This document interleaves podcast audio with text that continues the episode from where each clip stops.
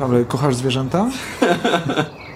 To moja żona wymusiła na mnie to wyznanie, że kocham nasze psy.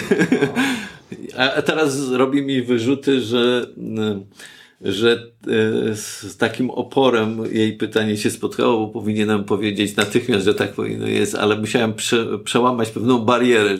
Właśnie to dziedzictwo świętego Tomasza, który mówił, że nie należy miłować miłością zwierząt.